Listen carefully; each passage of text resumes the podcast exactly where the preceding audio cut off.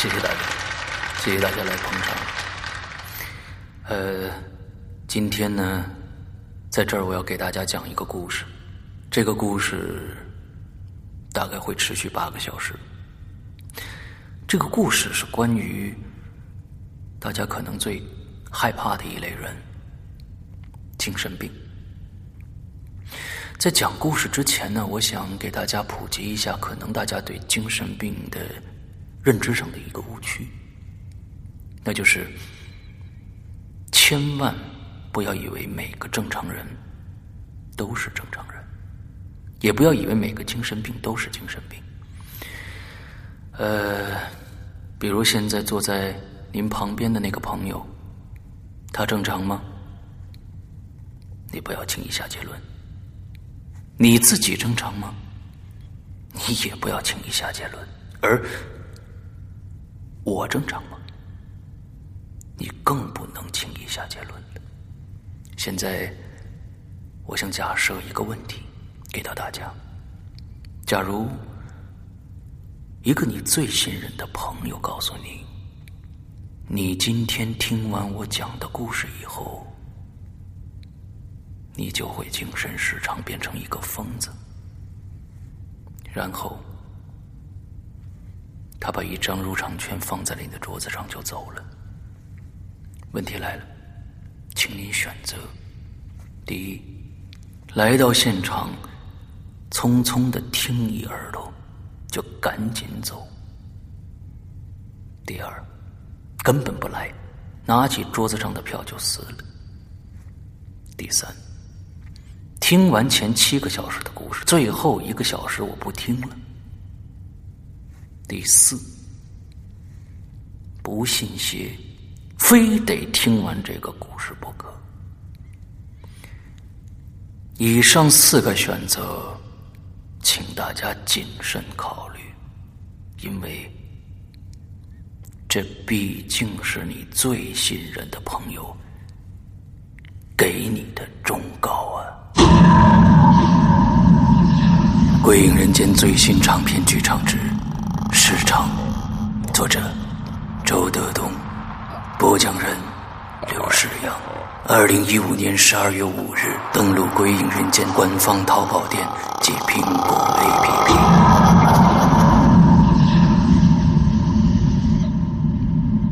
你敢听完这个故事吗？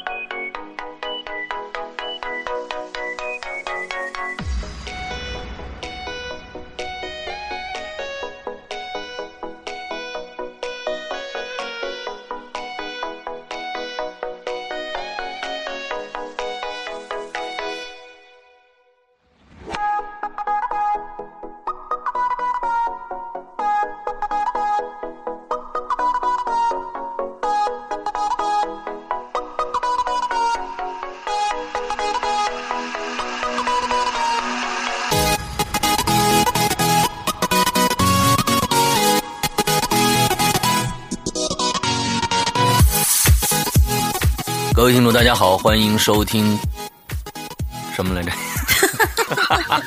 最近欢迎收听太多了啊！引留言，对对对对，呃，我最最近做这节目太杂啊，完之后经常什么，我我都会在呃欢迎收听之后想一下。今天做的是这个引留言啊，明天做 鬼鬼影在人间，完了有观影风向标，完了之后各种各样的东西啊，嗯，呃，大家好，我是石阳，嗯，大家好，我是龙鳞。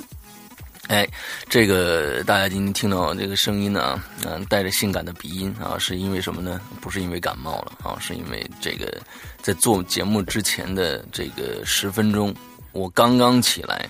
啊，那这这这两天太随性了，活的有点 有点有点有点不亦乐乎。昨天晚上三点才睡的觉啊，就又赶了一期节目。嗯，完之后呢，呃，昨天晚上还去看了个演出啊。嗯，完了之后这个比较忙啊，生活比较忙。嗯，嗯，最近呢，上个星期圣诞啊，首先祝大家圣诞快乐吧啊啊！之后呢，马上我们就明年见了，对不对？对就是啊，就就要二零一六年了，然后这过得真的非常非常的快。呃，回想一下，我们在二零一六呃一五年的时候，我们到底干了什么呢？嗯，好像我收了一个逆徒，对吧？嗯，对，我也我也认识了一个老 贼的师傅。啊，好，嗯，呃，这个，呃，我们在二零一六年，呃，二零一五年，老说二零一六年，二零一五年，我们差不多制作了，呃，小两百期。假如说不算这个引留言的这种节目啊，这种谈话类节目，我们这故事类的节目，差不多做了两百期啊，两百期这样的节目。所以呢，嗯。也算还可以啊，也算还可以啊。这个我们维持着我们过去以前《鬼影人间》的高质量的这种这种质量啊，我们不下降。嗯，做了两百期节目，在二零一六年呢，啊，可以跟大家说一下，我们节目可能会更多啊，因为好像有了会员制以后啊，就是嗯，就就让我们的这个时间更加紧凑起来了。可以跟大家说一下，嗯。我们会在年前啊，就是这个呃春节前，我们会更新完《龙鳞》的第一部长篇啊，这个第 N 种复仇方法。对，我们会更新完之后呢，我们在年前还会陆续更新，在呃会员专区里面会陆续更新我们的第六季，我们的第六季会在年后全部。在呃会员专区更新完，也就是说，呃大家可能在年后以后就可以听到，在在这个淘宝上啊，或者在这个我们的 A P P 的这个正式购买的上架这里边，就会看到我们的第六季的节目了。我们第六季节目包括什么呢？呃，剩下的十四集节目啊，十四集节目，呃，我算了一下，是一共是四个故事。应该是四个故事，十四集。完之后，这四个故事呢，都非常非常的有特点吧，有特点。呃，现在龙鳞在做一个一个故事，呃，叫德伊奥，德伊奥调啊。有，我估计有很多人都听过这个，呃，就看过这个故事，叫调，上吊的吊。大家可能听这个名字就会就有一些遐想了。之后，嗯，我可能。前几天，嗯，有一个朋友在淘宝上问我们的伙计说：“哎，诗阳哥有没有签一本书的这个版权？什么版权呢？”他说：“有没有签盗版盗版者的版权？可能这个书这个故事的，可能大家知道的不多啊。正好。”那天伙计问我说：“哎，山哥，那个上面有一个人问说，咱们有没有盗版者这个书要做，或者签下来了？”我说：“我说你回他一下，我们的第六季的后几个故事就会有盗版者这个这个故事，而且还有一个是有一次我跟老大一起吃饭聊天我们吃羊蝎子啊，然后我说：哎，老大。”我说我准备做一个你另外一个故事，我特别特别特别特别喜欢的一个故事，叫《南书》啊！老大当时噔的一下，眼睛就亮了，你知道吗？当时我看到，哟，什么意思呢？他噔一下眼睛就亮了。他说：“哟，沈阳，这个算是这个英雄所见略同，略同啊，略同不是啊，略同。”我说：“为什么呢？”他说：“南书。”这个故事虽然不长，啊，但是呢，是我炫技的一个故事。哎，大家一听啊，老大说南书是他炫技的一个故事。我说哦，呃，那有什么？这个故事里面有什么故事吗？他说，哼，这故事还挺有意思的。他说，当初我想写一个炫技的故事，就写了这个南书，之后呢，发给了。我记得好像是《胆小者》啊，那《胆小鬼》杂志本来本来《胆胆小鬼》杂志是这个老大做这个，就是相当于这个特约的这种主编的，你知道吧？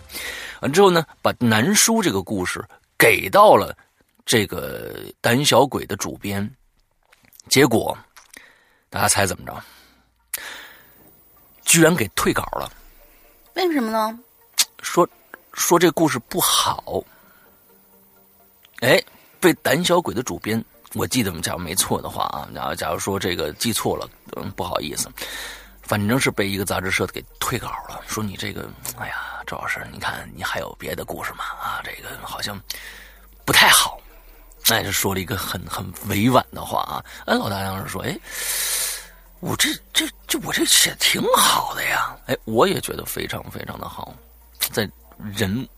人与人之间的这个心理斗争上啊，写的特别特别的有意思，所以呢，第六季我们还将会出现这个南书，呃，还有一个长故事，稍微长一点的啊，五集左右这样的一个故事，大概就是这样的一个情况啊，还有四个故事，非常好听的故事等着大家，嗯。所以呢，呃，我们还是先照顾我们的这个会员朋友啊。所以大家如果想早点听到这些故事呢，就可以去购买我们的会员。首先下载我们的苹果 APP 啊。那那前几天上个星期也非常多的人问，哎，我们在哪儿买这个会员？那现在淘宝上是购买不了的啊，所以大家只能去苹果。商店完了之后呢，买这个呃，就不是苹果商店啊，是手机上的那个软件商城 App Store，完里边去搜索《鬼影人间》，下载《鬼影人间》以后，大家你就看到一个专门的一个区域叫会员专区，点进去以后，你就可以内购它了啊，内购。嗯，可以也可以告告诉大家，上个星期我们做了一个一个介绍，就是我们的内容介绍，呃，会员的内容介绍，啊，好像一一期一个星期只有两期的新节目可以听到。呃，可以告诉大家，年后以后不止两期的呃正档节目，或者是我们的长篇剧场可以听到。也就是说，我们一个星期保证大家每天有新节目听到，而且不止两期的正档节目你们可以听到。就是说，节后要更新我们史上最长的一个长篇，呃，周老师的销售。最最高的好像是这个这个一一本书啊，版权终于回来了，我终于签着它了啊。嗯，冥婚啊，大家可能一个星期能听到最少三期以上的节目啊，也就是说每个星期，呃，在在年后开始以后，所以呃有非常丰富的节目等着大家。呃，上个星期我还登了一个在在这个会员专区里登了一个呃，就是。不愿拿出来的作品，我不知道龙鳞听着没有？嗯，没有吧？昨天，星期六啊，昨天没顾上。我也是跟大家，就是所有的那个听众是一个想法，我愿意攒肥了再听，一次听好多好多的那种感觉。星期六的时候，我在那个会员专区的密文的这个板块里面更新了一个，就是就是那种啊，主播都不愿拿出来让大家听的一个东西。但是我那天我又听了一遍，我觉得还挺好的，所以说就拿出来给大家听一下吧啊！就是在一一年的时候，大概啊很多年前做的一个带着台湾腔的这个这个呃心灵鸡汤节目啊，有 嗯啊台湾腔的你知道吧？对啊，就是带台湾腔那种那种那种腔调的。啊，就做了一期节目，对，嗯，就是叫呃，这个吉米的漫画改编的音乐剧叫《微笑的鱼》，有很多人都可能看过这部漫画，所以要，你要听那个节目的话，呃，可以在网上搜一下那个漫画，一页一页跟着听，我觉得还蛮带感的，对，蛮带感的，对。好，那今天的这个闲话就话说到这里哈，嗯。嗯，说到这里哎，我们上个星期留言是什么什么题目嘞？龙玲说。因为我们上个星期的留言题目是……哎，你也用台湾腔好不好？我不要。啊，你会不会？会呀，怎么不会呀？这有什么难的？切！啊，那你介绍一下。很台是吧？嗯，对。嗯，上个星期的那个题目是细数你生活中的各种细思极恐的巧合。哦，嗯，这个我发现这个话题引起共鸣的非常非常多。直到昨天，我我看我是半呃，我是晚上大概快十二点的时候整理的稿子，当时还有人在留言。然后我当时整理出来的留言，呃，有大概三万字，差不多。嗯，对，就三万字。对对对，大家有很多很多，就是这种。巧合的事情可以说，而且有相当一部分是比较恐怖的。但是我们现在就是呃，大家都知道嘛，篇幅所限，所以其他那些没有被念到的也不要着急，我们会在会员专区里面给大家做成怪藏。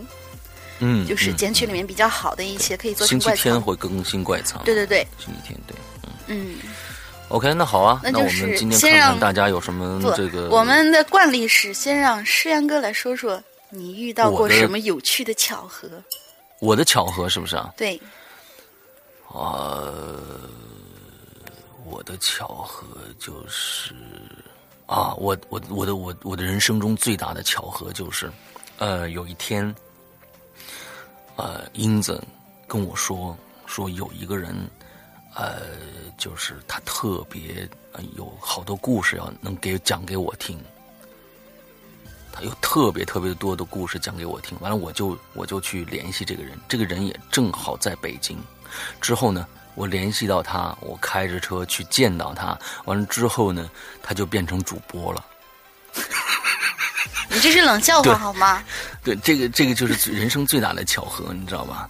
居然一个冷笑话要说呃 鬼影在人间的人，最后就要就变成主播了，这是人生最难的巧哎，其实也是哦。我们做过《鬼影在人间》，我们到现在，诗阳哥有没有数过我们做过多少位鬼友或者说是来宾的《鬼影在人间》？嗯，大概有二十七八位了吧，哦，二十七八位了。嗯对，因为我们我们中间其实呃战线拉得很长。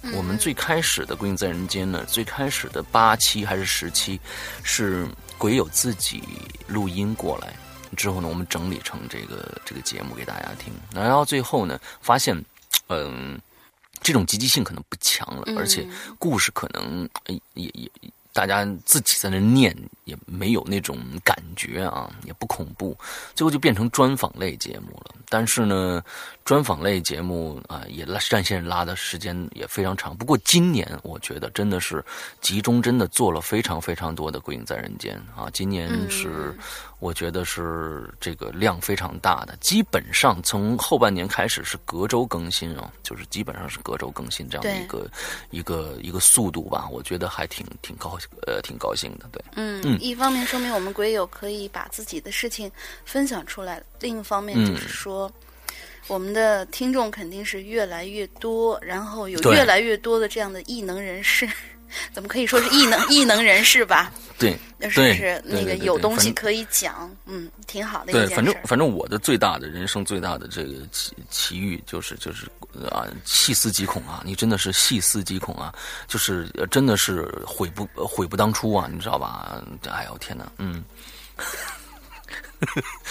你这啥意思？你 啊，好好好，大玲玲有什么这个啊细思极恐的巧合？不不会也是这件事情吧？没有没有，这事儿在我生命中根本不算什么，但是。我觉得有有有有有一个事情啊，特别特别有意思，就是我觉得好像好多人也曾经遇到过这样的事情，就是每当我呃经常性的，每当我就是无意识的瞄一眼表的时候，它的指针始终停停在十一点十一，十每次都是十一点十，几乎就是可能十次里面有你每天只看两次表，是上午的十一点十一，都有都有十一点十。都有，然后那个那你怎么每次几乎都是十一点十一不不分呢？那也不是几乎，就是啊？可能十次里面有那么六七次，就是十一点十一，甚至于我上次录音，然后我说，哎，这段儿好像需要处理一下，那我就先把那个，嗯因为我当时那个录音的时候，我的那个表还还掐着秒表呢嘛，嗯，你想那个秒表它要走得多快？但是我当时我就说是这个地方需要处理一下，那我就把秒表摁掉，当时正好停在十一点十一点十一。啊那那个几率就是太小太小了，已经是。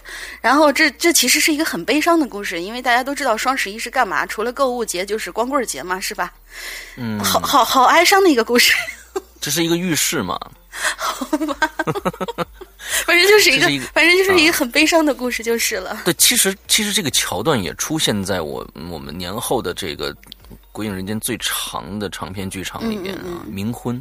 嗯因为这个里面女主角也是，她每次看表一拿起来都会是重合的数字。然后比如说十四点十四分，嗯，十点十分，像这样子的一些这个一些呃一些状态啊，所以给后面发生的故事里面也也也起到了很多的预示作用。啊，龙鳞这个十一点十一分呢，每每天只看两次表这个行为，嗯，也预示着什么嘛？大家可以开一下脑洞啊。就是那下 面屌丝注定孤独吧？也不一定啊，也不一定的，嗯。好吧，我们嗯，来看看看看大家鬼友们的故事吧。嗯，巧合。嗯，来第一个施永龙来，施永龙，这个你先来吧。这个问的是施阳好，那这问的是我你先来吧好是吧？嗯啊，好，施永龙啊，我们这位鬼友施阳好啊，我来讲一件我遇到的的巧合，细思极恐。哎，我们来听听啊。那个呢，是我上初中的时候，那年冬天，西安天亮的特别的晚。我早上六点起来上学，天还是黑蒙蒙的。嗯，我们家是这个单位的大楼啊，什么大楼呢？五十年代苏联原建的那种火柴盒一样的楼，大家可以想象一下。我家呢住在最里边，从家门到楼梯口要走一段长长的路，而且还没灯。哎，这天早上起来以后，出了门，我走到楼梯口啊，突然我就看着楼梯上坐着个女人。这女人很奇怪，怎么个奇怪呢？她穿了一身军装，她坐在那楼梯上呢，在那梳头呢。哎，我很奇怪，这大冷天的，谁黑灯瞎火大早上坐在楼梯上梳梳头啊？哎呦，我这下楼啊，我就经过他身边的时候，我就我看了他一眼，他那脸色啊，傻白傻白的，他还对我笑了一下，可是笑的有点凄惨，类似那种惨笑。然后啊，又拿着那梳子一下一下的梳着。这个时候不知怎么着，我就莫名其妙的害怕起来了。我觉得这个你肯定得害怕，我天哪，这碰到这人了，谁都得害怕。我怎么着呢？我想起这午夜凶铃的情节来了，更毛了，我就赶紧跑下楼了，一直跑到有灯的这个自行车棚里，大口大口喘着气。后来呀，整整好几天。我早上都不敢下楼了，非拉着我爸陪着我。他问我为为为什么呀？我就不敢说。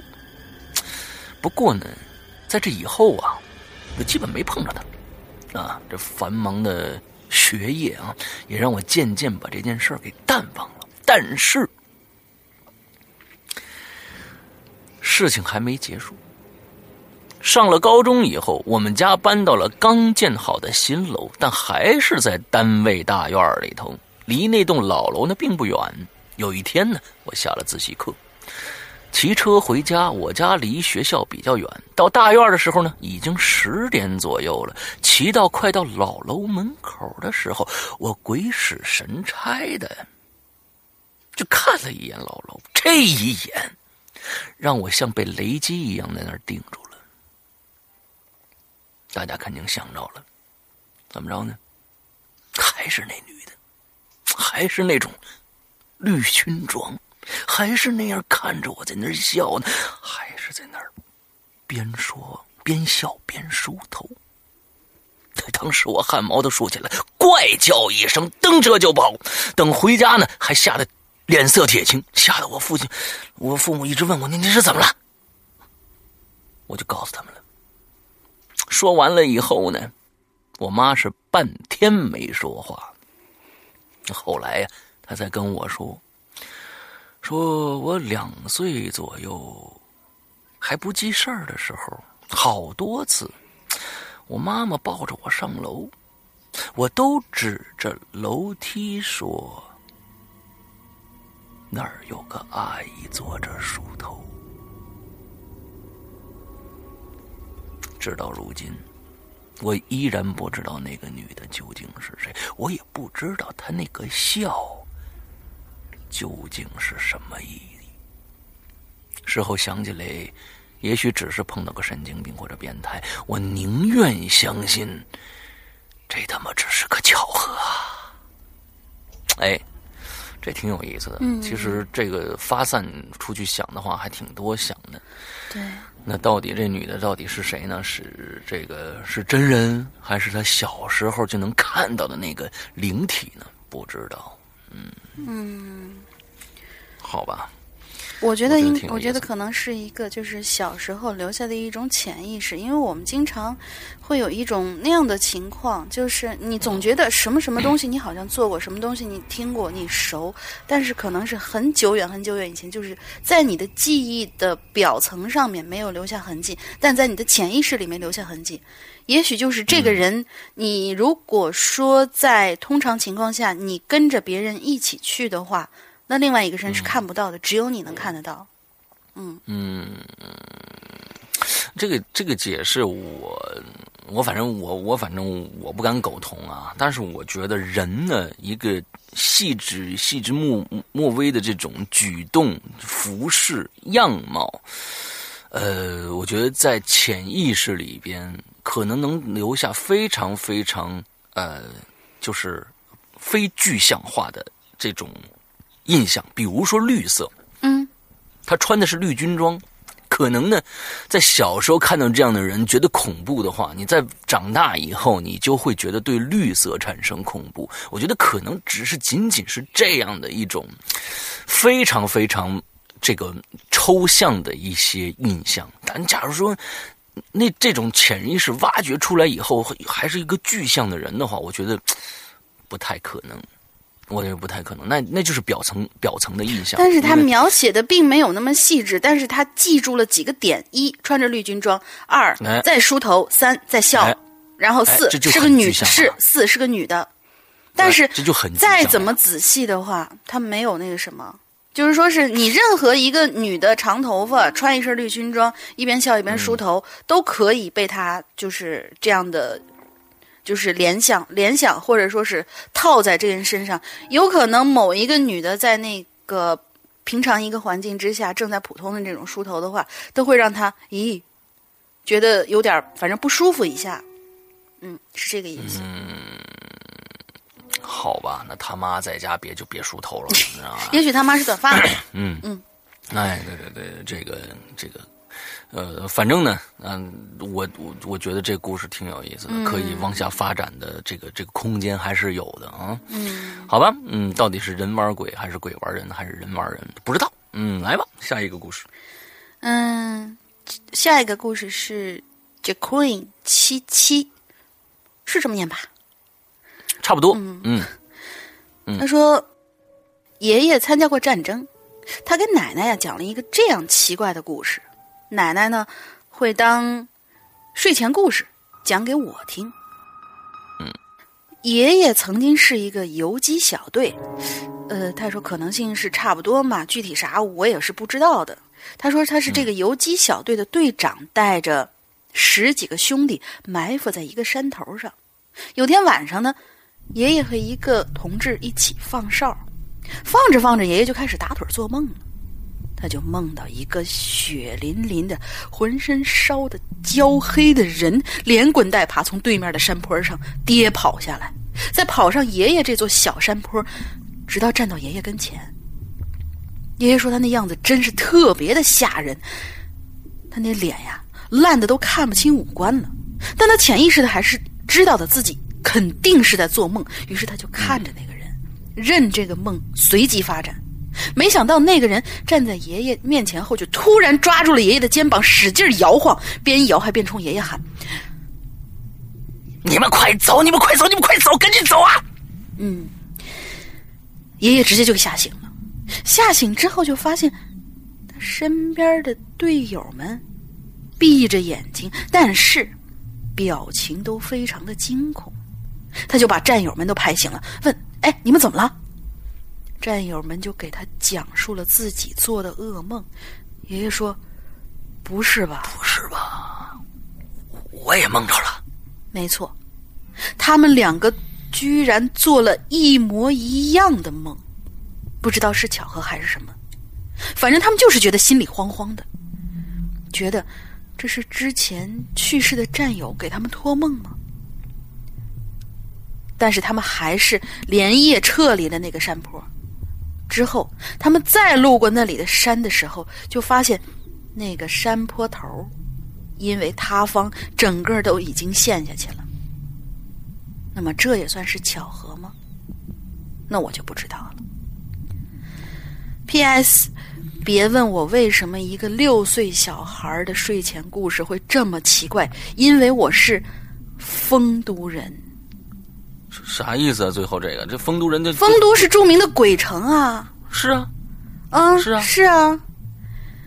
就是说是丰都人都是用鬼故事来给小孩当睡前故事的，就是大概应该是这个意思。嗯，其实我一直蛮想去去丰都那个地方的。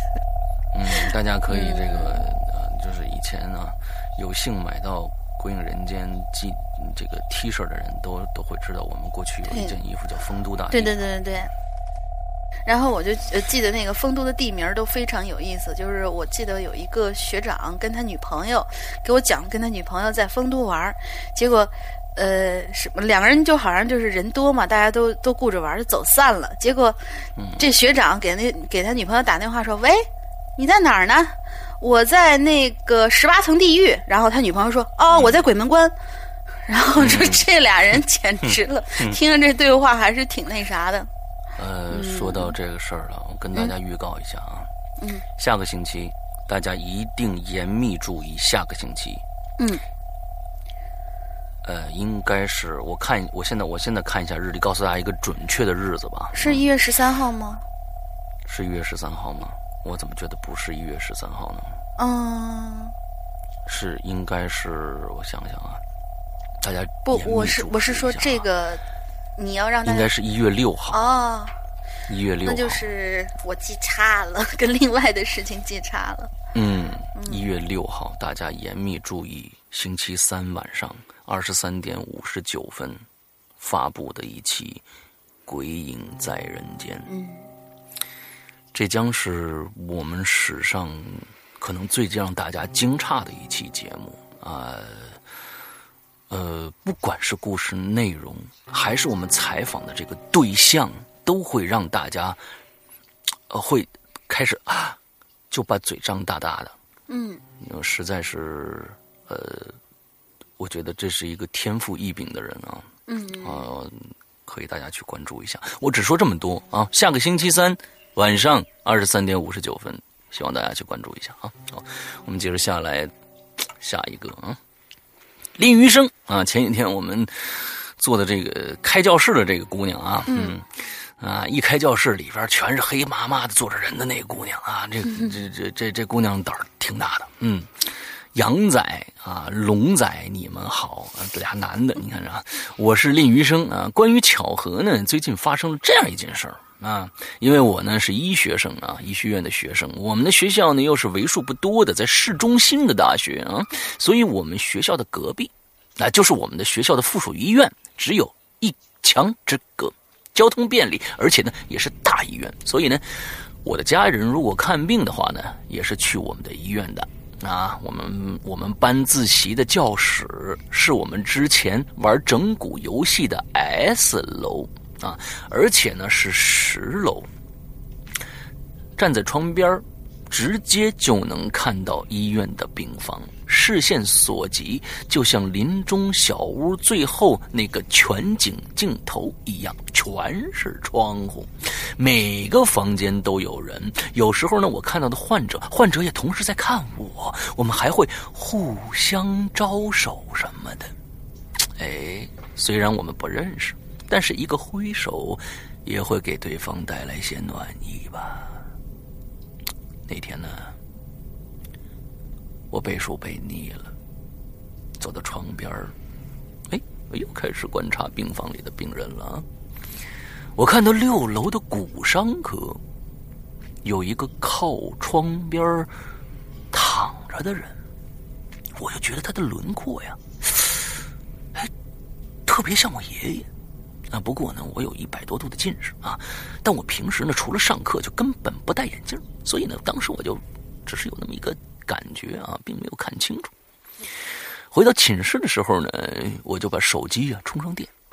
哎，我当时呢是住在下铺的啊，所以呢，我把手机放在床上的一角，然后开始铺床、扫床，准备睡觉。这个时候，我突然想起了我在病房里看到一个看到一个人很像我爷爷这件事儿。这只是非常小的一部分原因，我并不会因为这样一件小事而去做什么。不过，我有一个习惯，那就是每周六啊。都给爷爷打个电话，说会儿话啊。这天是周五，我既然想起这么一件事儿来啊，那我就这周我提前一天打吧啊。当时呢，啊，当时我我准备手机，哎，我就拿起手机来了啊。我准备拿手机的时候呢，却看着这手机是亮着的，而且上面显示正在。通话中，通话的对象还正好是我爷爷，而且已经拨通二十秒了。我吓了一跳，赶紧接起来。我说：“喂喂。”哎，我听到爷爷回应我了。这个他就告诉我，他说他昨天晚上啊，在浴室里摔了一跤，有点骨裂。现在正在我们附属医院里住院呢。说我离得近，让我周末有空去看看他。你说巧不巧？嗯，我说好，说好了，寒暄了几句啊。这个完了之后挂掉电话，我就坐上坐床上寻思，我说我碰巧在床边，在那看。哎，碰巧看到我爷爷了，碰巧想打电话，这电话就通了。哎，可是事情的关键是，我问过我爷爷了，他说这通电话是我给他打过去的，可是我明明把手机放在床铺边上的，根本就没碰着他呀。手机的屏幕也不可能是被被子碰着就就就触触动屏幕了。爷爷说，接通电话后，我那边一直不说话，他刚想挂电话，我这边开始才才开始说话的。如果是这样的话，那么究竟谁帮我拨通这个电话号码的呢？我马上就跟这个对床的老八说：“我说，哎，老小啊，我手机碰都没碰，怎么就打出电话去了？这这还正好是我正准备打电话那个人呢。”这老小定格两两秒钟，他就说：“哎，行了，小五，你可别吓我了啊！赶紧睡觉，赶紧睡觉。”那我就默默躺在床上了。各位鬼友啊！我拍胸脯保证这事儿绝对是真的，可不是编故事吓唬你们呐。但是我这儿有一个疑问啊，令医生这里面没有交代清楚。嗯，他在教室里边看到的骨伤科的那个病人，到底是不是他爷爷？这个他你没有交代清楚。假如说真的是，那我觉得啊。这个可能还有解，那确实是巧合中的巧合，我们也可以释然。假如说对面那个人根本就不是他爷爷，而让他想到了他爷爷的话，那还有点意思啊。或者那个那个病房里就根本没人，那就更有意思了。嗯，所以，呃，他最后没有交代清楚到底是不是他爷爷那个床边上的人啊。嗯，好，是啊，嗯，好，下一个，好，下一个是明少卿的故事。我来讲一个关于有认识的人在巧遇我的情况中，有人可以证明我身在何处的两件事儿。哎，哎呦我天哪，这这太绕了啊！啊，我们我们再念一下啊，明少卿的这句话是这么写的。嗯，这个故事呢是关于有认识的人在巧遇我的情况中，有人有人证可证明。哦，我明白了，就是说，在这同一个时间里边，我呢同时碰到了两个人，这两个人但是不在同一个地方，对，他们都证明他们在同一时间碰到了我，是这么个意思，对对对，是这个意思。来，嗯，第一件事儿是在我初中二年级某一天放学回家的时候，我妈的朋友当时来找我妈聊天见到我就说：“哎。”那天下午三点多时候，在街上我看见过你啊，我想叫住你，但是越叫你走越快。然后他就笑着问我：“你为什么走那么快呀？是不是怕阿姨看见我上学的时间在外面逛，会告诉你妈呀？”嗯，然而那个时间，其实我正在学校上课的时候睡觉中。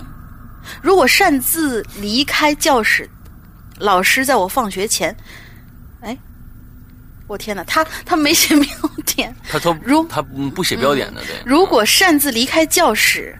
老师在放学前就叫我明天带家长去见他了。当天还有件可能有关有关联的奇怪的事儿，就是我醒来后听同学说，中途我有醒来过一次，而当时我的表现跟平时判若两人。原本沉默的人，突然就跟同学同桌有说有笑的上课说起悄悄话了。但是我自己并不记得有醒来啊。嗯，睡得还挺沉啊！这个上课的时候，上课是不是睡觉特别香啊？不是，也就是说，也也就是说，当时情况下，他好像是，如果我们呃以这个分裂来解释的话，他其实分裂了三个人，一个在睡觉，一个在聊天，一个碰见了他那个妈妈的朋友。哎，假如说是这样子的话，应该是这样的，嗯，有有点意思。三个人，嗯嗯。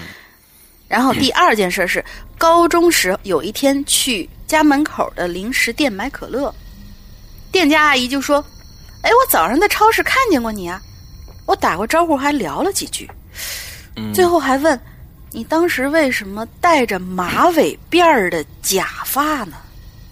哎呦我天！因为因为当年我是平头。就是毛寸，类似毛寸那样的，比比毛寸还要短一点的那种头发。让我想起了《九命猫》里面的一个情节啊。嗯，马尾辫嗯，然而当天早上我在家睡了一上午的懒觉，周他的生活都是在睡觉，你看到没有？周末我习惯睡到中饭的饭点儿，然后被我妈叫起来吃午饭。当天我就问我妈，我妈说没见你出去。早上那段时间，他是在客厅里面看电视剧的。我出卧室门就得先横穿客厅才能到玄关。卧室的窗户有笼子一样的窗户，那个就是护栏吧，就是防盗对护栏，我是爬不出去的。嗯。但是那天早上，我有梦到过自己去逛了一趟超市。嘿，有趣儿，有趣儿。嗯。还有一件事儿，对于别人来说是巧合的事儿。有一天呢，我在周末家里上网，听到楼下有人敲门，我就去开门了，就看见我小表妹来了，说是提早送我生日礼物。她很用心的用不同的礼品纸包了两个方盒子，我就很兴奋的拆了。大的方盒里头是篮球，小的方盒里面盛着水底部有压力就会放音乐的音乐陶瓷杯，还配了个小勺子。我对表妹表示了感谢之后，她说：“等我生日那天再给我买个小蛋糕，因为她零花钱不多，就只能买小的啦。”当时我只是非常非常的感动的。然后她就说：“送完礼物就要去同学聚，就要跟同学出去玩，同学还在外头等她呢。”然后就走了。我送走她之后，就把那两个礼物放在沙发上，打算出去把铁拉门关好锁上。但是，当我打开门的时候，却看见表妹正拿着用相同而又不同的礼品纸包装的一大一小的两个礼品盒，正在门口犹豫怎么腾出一只手来按门铃儿。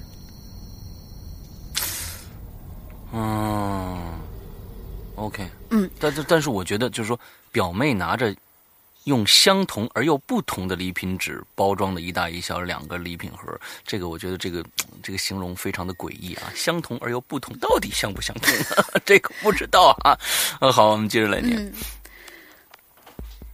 嗯，只有一点不同，就是他盯着我，他盯着门铃儿，我以为他想按门铃儿了，就是当时我的一个想法嘛。然后我就惊讶的回头看沙发。就发现我之前放着的那两件礼物都消失了。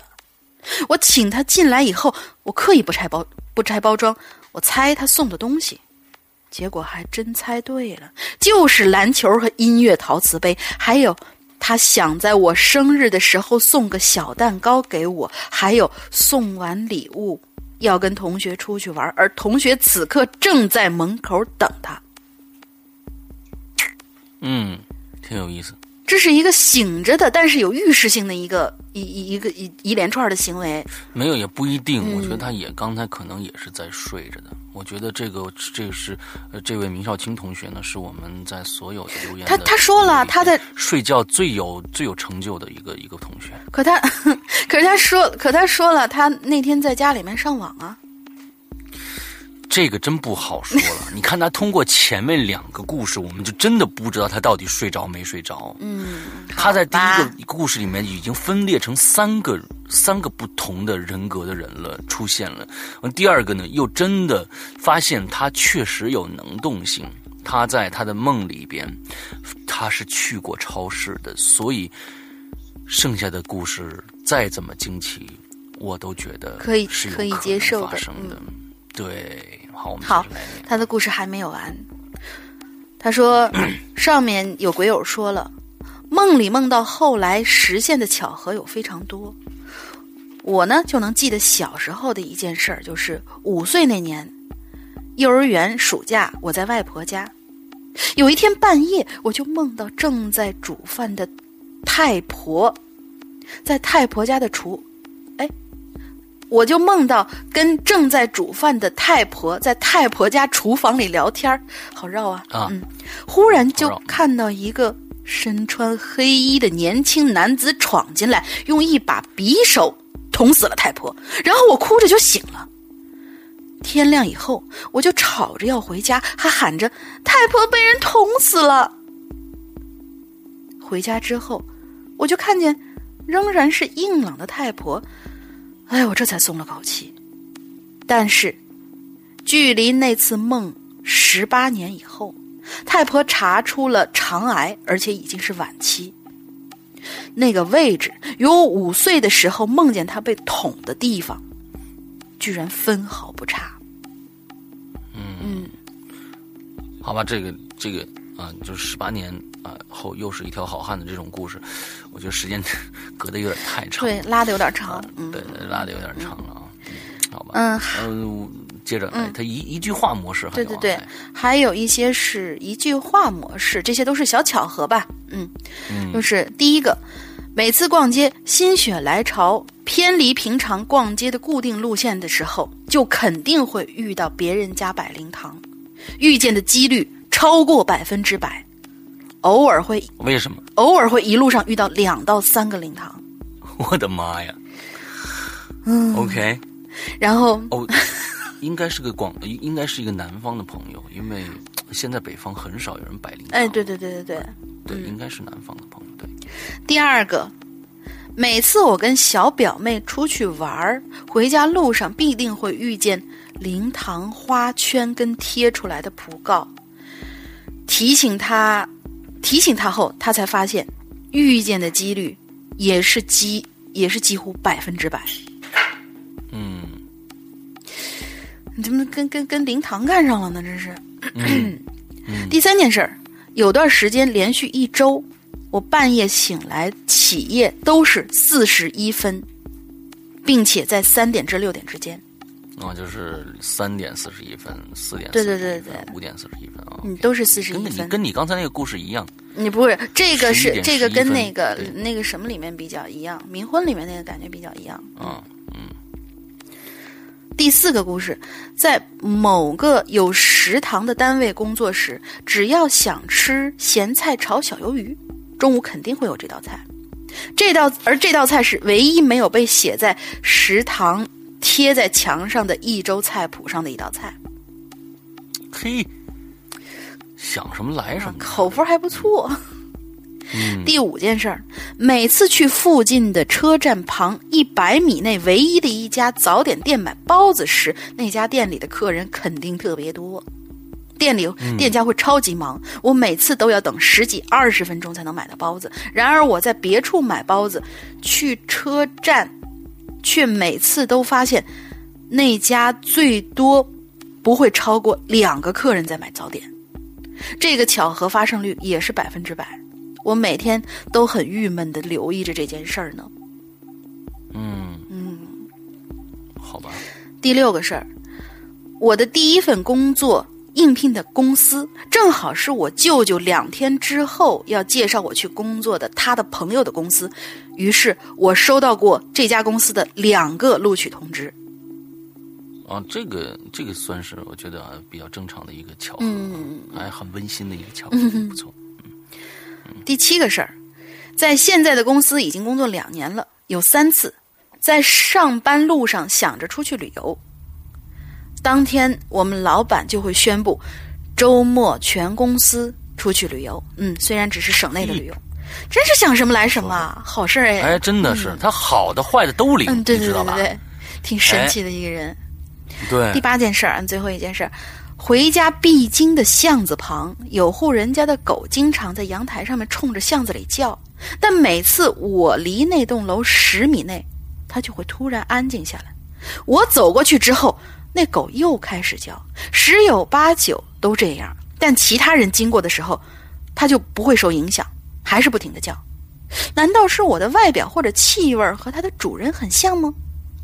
其实我看完这这故事就讲完了啊，所有这些巧合，还有他上面讲的大故事，我觉得有可能这位这位兄弟，呃，我想怎么说，明少卿同学，他真的有可能在做梦的时候，这是他人生中最伟大的一件事情，因为这个呃，从他第一个故事、第二个故事到第三个故事。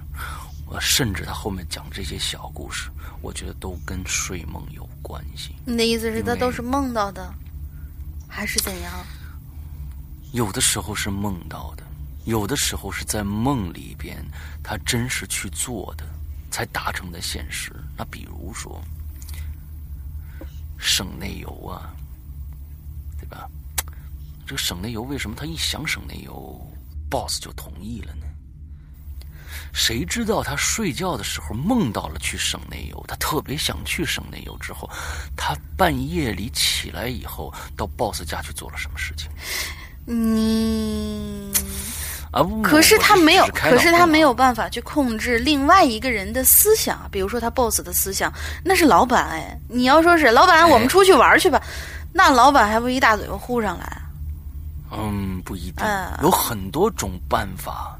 可以让，因为你要要知道，在南方啊，有呃，在南方有很多的人都会相信一些呃神明的一些事情啊，他们会比比比北方人更加相信去求神拜佛啊，或者一些预示的这样的一些事情。嗯，那 比如说，这个人有意识的在老板家放一些提示性的东西。啊，说我们要去旅游了，比如说要放一个，忽然出现了一样一个一个一个一个什么景观的一个东西，完了老板说哟，这个东西没出现过，怎么忽然出现在这儿呢？完之后，第二人说啊，是不是这个要让我们去旅游？这很扯啊！我想这个理由，但是啊，我总觉得明少卿他应该是一个生活非常非常丰富的人，就是真的是他做梦他不闲着。为什么狗不叫了呢？其实那狗是他养的。这个脑洞有点恐怖。嗯，那个狗是他养的，是他在睡睡觉以后出去养的，所以那狗它走过去它不叫，因为它是它的主人呢。所以这一系列的事情，我总觉得啊，嗯，如果他睡觉的时候，如果他睡觉的时候可以甚至分裂成三个人，那他睡梦当中的这个，呃，咱们可以说是本体和虚体。可以说虚体吗？我我我，就是说这个他这个虚体出去干任何的事情都是有可能的。哎，然后再干任何他他有好几个人生，对对对，他有好几个人，然后再让他的他跟我们的会员制更新是一样的，他每一周的每天晚上扮演不同的人，你知道吧？硬广插的，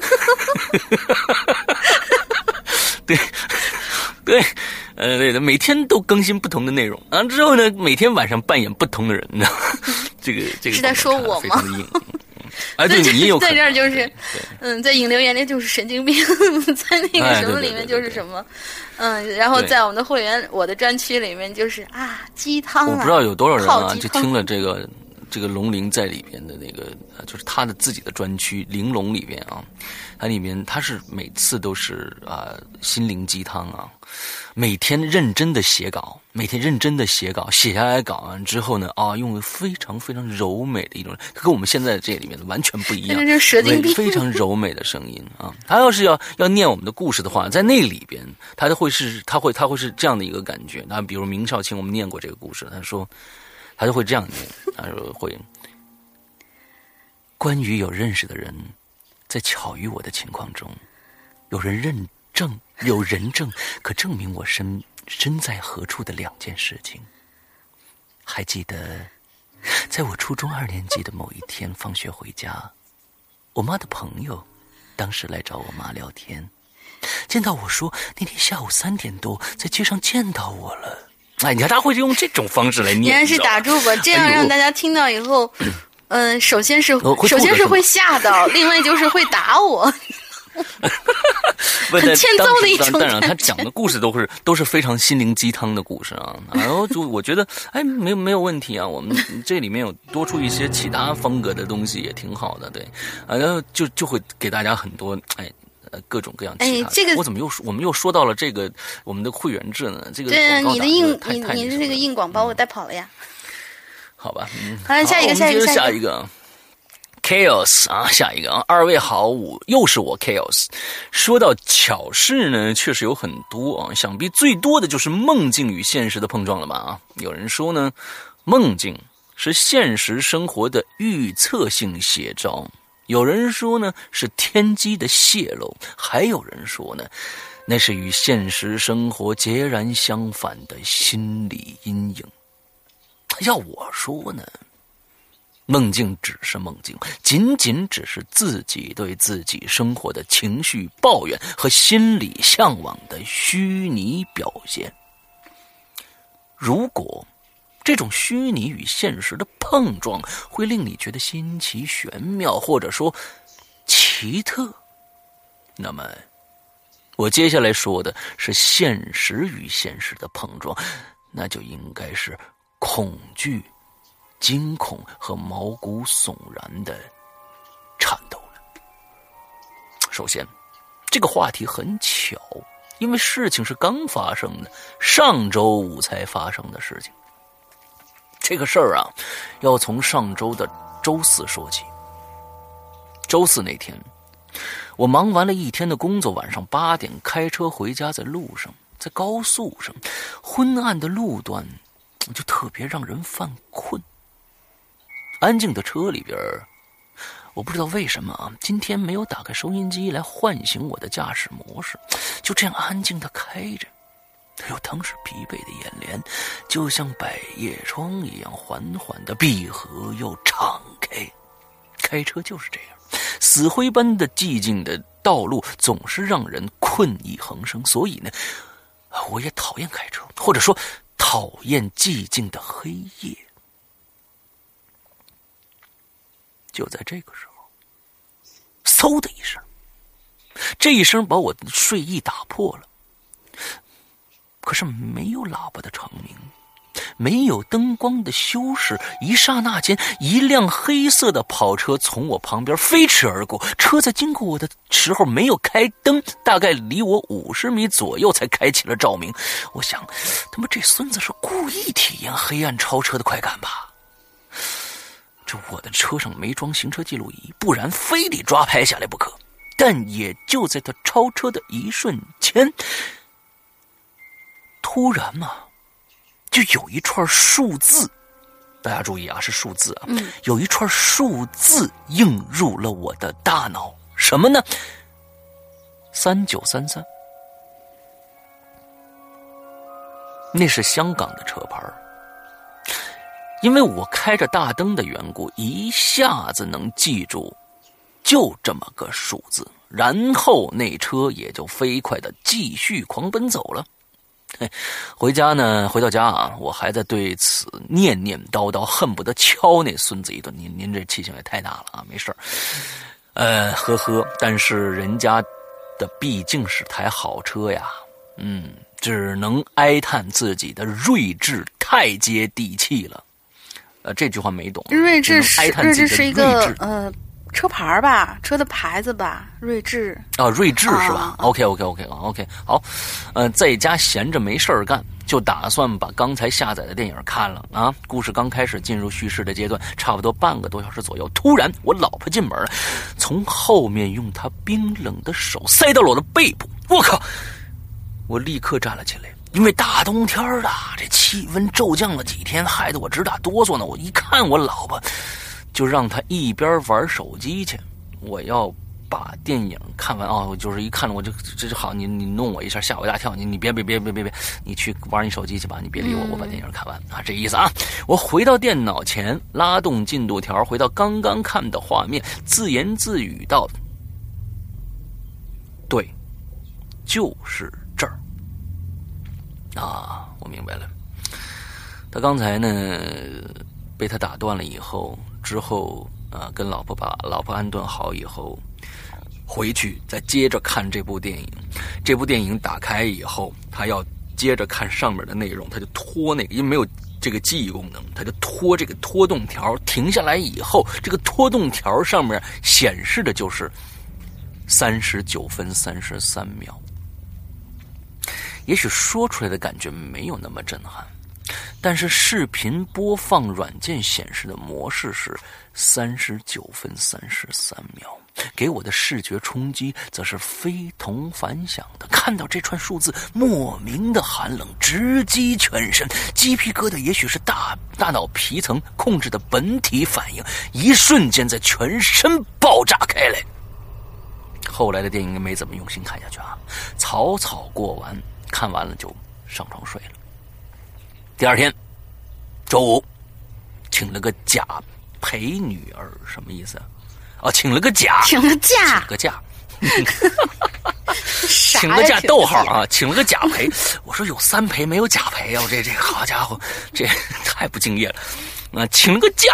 啊，陪女儿去了一趟澳门啊！我估计这位朋友应该是广东深圳啊、珠海一带的朋友啊，因为那儿有香港的车牌。嗯嗯，对，有可能是，说不定是深圳的朋友啊。嗯，周五请了个假，陪女儿去去了一趟澳门，毕竟小朋友才两岁啊，第一次出去旅游，非常的兴奋。女儿很喜欢和她呃比她大的孩子玩，特别是漂亮的女生。一路开心的看这儿看那儿，时间过得很快。来到了下午四点，去了荡仔的喜来登啊入住啊排了个小队，终于呢到我办理 check in 了。由于在网上预定好了，要的是高层的观景房。我天，哥们儿你够称的啊！这个呃高层的观景房。办理程序很快，拿到房卡，服务员告诉我呢是在三十九楼。我靠，牛逼了！呃，不过在北京三十九楼也跟在一楼是一样的，因为有雾霾啊，看不到，看不到别的地方。嗯，我这 我拽起孩子就往楼上走，在楼梯里呢，在电梯里呢，我骄傲的和我老婆炫耀：“嘿嘿，你看，这儿一共就四十层，咱们住三十九层，没定错吧？”肯定这房间错不了，我跟你说啊。哎，可在出电梯的时候，我就把那房卡拿出来看了看。大家可能能想到，三十九层，我们住多少号了吧？三九三三。就这样，我看到那门牌号的时候，我就愣住了。不，更应该说，我根本动弹不了了。大脑在捕捉昨天晚上一闪而过的两个数字，一幕幕像尖刀般的插进我的大脑，或者说更像猫在舔食我的每一寸肌肤。因为不像尖刀那么锐利，却又那么有冲击力，似乎我全身都是敏感的不会，被舔的体无完肤，毛骨悚然。哎，你愣着干嘛呢？快开门呐！孩子吵得要撒尿呢。啊，哦，呃，哎，你们先进去吧。哎，那我有点累啊。这真傻。这是我老婆最爱说的一句话。叮啊！随着一声清脆的响声，他们冲冲了进去。为什么是叮呢？就是那个房卡，就是那个呃，当在那个门上感应的时候，不是有“嘣儿”的一声吗？哦，他给写成“滴”那么一声。啊，我们啊，我以为是是电梯响了呢，那个是“滴”的一声，那房卡响了，开门了，随着清脆的响声，他们冲了进去，我却傻傻的站着，总觉得哪儿不对。我们的房间是最后一间吗？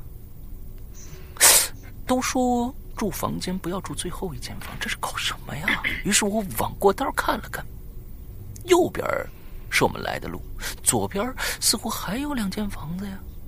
我慢慢走了过去，哦，幸好，哎，我们是倒数第二间啊。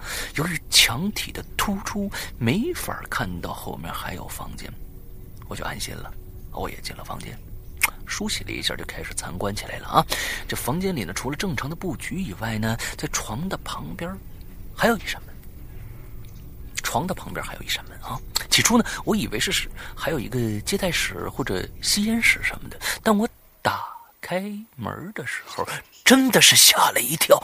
也许是因为累了，也许是因为几次的惊魂未定，我打开门的时候看到的是。另一扇门，我靠！我当时喊了一声。等我定下心来，发现这扇门是从对面打开的。就是说，如果在最后一间房间才能开启这扇门，就是说旁边那个房子才能打开这扇门。也就是说，两间房是可以通，但是互相都是有锁可以锁上。其实这个。嗯，没什么奇怪的，因为很多酒店都是这样。嗯，这个可以把这个房间变成套房啊，就是说他们一般会会会，比如说孩子和夫呃，就是国外的人，不是说一对夫妇有好几个孩子嘛，他们可以把孩子放在另外一间房子里边，夫妇住一个卧室，另外孩子有一个一个一个卧室，就可以变成套房了，这样啊，不用从正门出来，这家里就可以自己这住出出入了，这个倒。没什么。但是呢，这样说的话，他们如果对面是没有人的话，那他们相当于是跟最后一间是连通的，变成了一个大。那假如说打通的话，这个房子要是真打通门的话，那可能是。但是我觉得从意义上来说，也不一定能这么说。那假如说国外的房子全都是一层的屋子，全都是打通的，基本上都是打通的。这个房子连那个，那个房子连这个，一直打一直通过去的，基本上，那就是说你住哪一间都是最后一间。也也不能这么说，我觉得只要对面那个房子没有开门，我觉得应该算是墙。我觉得应该算是墙。对，接着讲啊。突然，脑海里想到这儿，如果这么巧，就在我打开这扇门的同时，看到的不是门，而是对面那个人也在同时打开那扇折门呢？呃，就是同时打开那扇门啊！幻想之间，鸡皮疙瘩又冒出来了。叮铃铃铃铃铃！哎，酒店的电话响了。我锁上门，拿起电话。喂，你好，K 先生吗？你感觉入住的房间还满意吗？哦，呃，还不错，嗯，很满意，谢谢。好的，那有什么事拨前台电话，谢谢。啊，行行行，谢谢。嘟嘟嘟嘟嘟，哎，电话那头挂了。谁呀？是前台吗？啊啊，对，这个。满意度调查。哦，你看看，高级酒店的服务态度还是很好的嘛。对对对对对对对。哎，后来啊，我们又去了威尼斯人逛了一天。威尼斯人应该是当地一个挺有名的地方，是不是？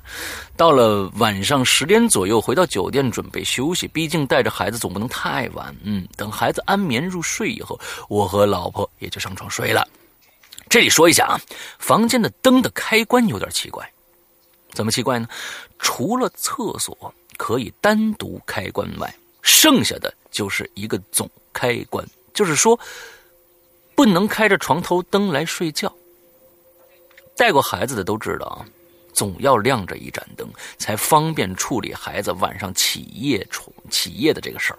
现在这样，只能亮着厕所的灯了。哎。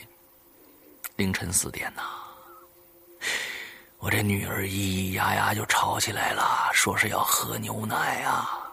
我立马就起身去给她冲牛奶了，因为没开灯嘛，要跑到厕所边上去给她冲。就在我给她冲牛奶的时候，她吵闹着说要和姐姐玩儿。我去，上呢？哪儿来的姐姐和他玩啊？到哪儿给他找姐姐去？我和老婆就哄啊，逗啊，哎，就是不听。他说要和姐姐玩，于是我就说了，我说：“哎呀，那么晚了，哪来什么姐姐？别别别别吵了，睡觉吧啊！喝完奶奶睡觉啊，睡觉。”啊，他就是不听，一直在那闹。我又说了，哪儿来哪儿有姐姐呀？还没说完呢。女儿用手指向落地飘窗的窗边，我靠！当时那恐惧感我就出来了，还来这出，我立马就冲过去把那窗帘拉上。哪有啊？赶紧睡觉吧，睡觉吧，你别闹了。最后就哄哄骗骗的，到了五点，这女儿也累了，是吧？才睡下去。我也带着这个恐惧和疲惫睡下去了。啊，不过这个后来的事儿呢，这就没发生什么事儿。退房的时候呢，服务生在我临走的时候问了我一句莫名其妙的话，他就说：“啊，K 先生啊，昨天晚上睡得还好吗？呃，有没有听到敲墙壁的声音呢？”没有，睡得挺好的。再见啊，再见。当时没觉得什么不对，也许其他房间的人都听到敲墙的声音，投诉给前台了呢。但是现在想起来却有点恐怖了。我刚进房间的时候，他打来一个电话，那真的是满意度调查？后来的那句话真的是其他房间有人投诉吗？还是说这间房子？真的是细思极恐啊！嗯，真实记录啊，这是一个房间的图呢。我研究到怎么贴，再贴给你们看啊。他就是说在贴吧里面啊，怎么能把这个论坛给我们看论坛里啊，在论坛里面啊，在论坛里面啊，BBS 论坛里面怎么能贴给我们看一下啊？我觉得这故事讲的还挺有意思的。从三三呃三九三三啊，三九三三一直延续到后来，呃。就当没什么事儿发生吧，啊，那跟你开了个玩笑啊，嗯，这个巧合觉得还是挺有延续性的。对对对对对。好，我们今天好像是最后一个故事了吧？嗯，是啊，没有没有，还有还有呢。我告诉你，这次的稿子特别的多，然后大家都写的很有意思。哇哦，哇哦，好吧，早着呢啊。好嘞，早着呢。你们还有还有还有那个力气听就听下去吧。好。好再一个，我们的这个鬼友叫小黑猫，山阳哥好，龙鳞姐好。要说巧合的诡异事件吗？我曾经在大学里头经过经历过这样一件事儿。嗯，那是我大三暑假的时候，因为要考研，所以就选择了留校。白天上课，下午五点多下课就到教室里面去自习，自习到八点多回宿舍吃饭睡觉。虽然很累，但是还是比较充实的。那一天呢，我就像往常一样，下午五点多就下课了，就找了间没人的自习室。哎，真是作死的习惯啊，人多就学不进去嘛，所以就对对，所以就找了间没人的清静的自习室。到了大概六点多，就突然进来一三十多岁的男的，中分头，脸很白，穿着格子上衣。手里提着一个粉色的塑料袋儿，他进来的时候我没在意，以为他也是来上自习的。可这男的径直走向了我，并且站在我旁边，诡异的咯咯咯咯的笑了起来。哎呦，我后脖梗子瞬间一凉啊！我强装镇定的看，说说你你干嘛？同时我手里快速的收拾东西，结果他就咧着嘴说。姑娘，我朋友受伤了，能不能把你的袜子借我用一用啊？妈呀！这这个太变态了！哎呦，我念都都觉得有点变态。嗯，大家不要觉得搞笑就行了。你别笑，你一笑的话，大家就会觉得搞笑。笑场了是吧？啊，我觉得有点搞笑。嗯，来吧，袜子。然后我就想，我的妈呀，这受伤跟袜子有毛关系啊？更何况我穿的是凉鞋，根本就没穿袜子。这时候我腿都软了，也没抬头就说：“对不起，没有。”您您打幺二零吧。然后我就拿着东西绕过那个男的，就往教室外头走。出门前，因为不放心，担心他会跟着我，还回头看了他一眼。这一眼不要紧，差点没吓趴下。他站在原地看着我，嘴以一个不可思议的角度咧着，同时发出咯咯咯的笑声。我啊了一声，不知道哪儿来的力气，一口气就跑出了教学楼。嗯，如果事情到这儿就结束，那么我觉得也许只是遇到了个变态。但是诡异并且巧合的是，我回到了宿舍，打电话给我另一另一个学校的闺蜜。注意一下，是另一个学校的闺蜜。结果还没等我说话，我闺蜜一张口就说：“哎呀妈呀，吓死我了！你知道吗？我下下了课，一个人上自习，六点多进来个男的，中分头，脸特白，穿着格子上衣，手拿着一个粉红色的塑料袋，走到我面前就跟我咯咯咯的笑。然后后面的事儿。”我觉得我不说，大家也应该猜到了，跟我的经历一模一样。同一个诡异的人，基本是同时出现在我和我闺蜜的面前。要知道，我们两个之间的距离，坐车也得一个小时啊！第一次留帖写的不好，请见谅，请两位主播辛苦了，谢谢。大家其实能从我们今天做的这一期节目里面找到很多很多的前言后语。呃，我觉得小黑猫写的这个，就是说她和她的闺蜜同时碰到了两个人，对吧？那同时碰到了一个人，对吧？完之后描述了一下这个人长得什么样子，会不会是我们前面说到的明少卿呢？哦，我就忽然脑补，本来人家明少卿可以分身很多个的，你知道？所以我们现在得那个密切监视自己周围的一些事情啊，万一那个碰见一个叫明少卿的一个叫什么脸很白，穿着格子，呃呃穿着格子衣，然后梳着中分头的一个提着个粉塑料袋的男的，我们就直接嗨，明少卿你好。对对对，所以所以，sorry，明少卿，因为因为今天你给我们开了一个很大的脑洞，对对对对，无所你无所不在，你可以干很多很多事，是的，只要你睡觉的话，你就可以干很多很多的事情。所以你给我们开了很大的脑洞，所以我就我就想到了这里啊，这个人会不会是明少卿呢？对啊，好，好，接下来下一个，嗯，下一个，下一个叫坏苹果啊，嗯，呃，两位主播好，听节目两年了，心血来潮。注册了这个论坛的 ID，为什么要心血来潮才要来来注册 ID？应该赶紧来呀！应该是不用想的，哎，对，应该不用想的，哎，你赶紧来注册啊！先做个背景介绍，嗯，我现在呢现居加拿大蛤蟆屯子，嗯，括号跟斧哥一个城市啊。如果他上大学的话，我们应该是校友，因为就一所大学啊。大学狗现在还在上大学啊。国外很多出租的公寓都是二三十年以上的老公寓，死。过个人根本不稀奇。嗯，我的邻居有过，呃呃，我的邻居有过冒号，他是冒号，被四个警察同时掐住的杀人犯，亲眼目睹。第三世界难民，呃，这个，呃，他这个有过是什么意思呢？我没没明白。有他他邻居曾经有过这么一个杀人犯，然后被四个警察同时掐住了，因为他是亲眼目睹的嘛。嗯。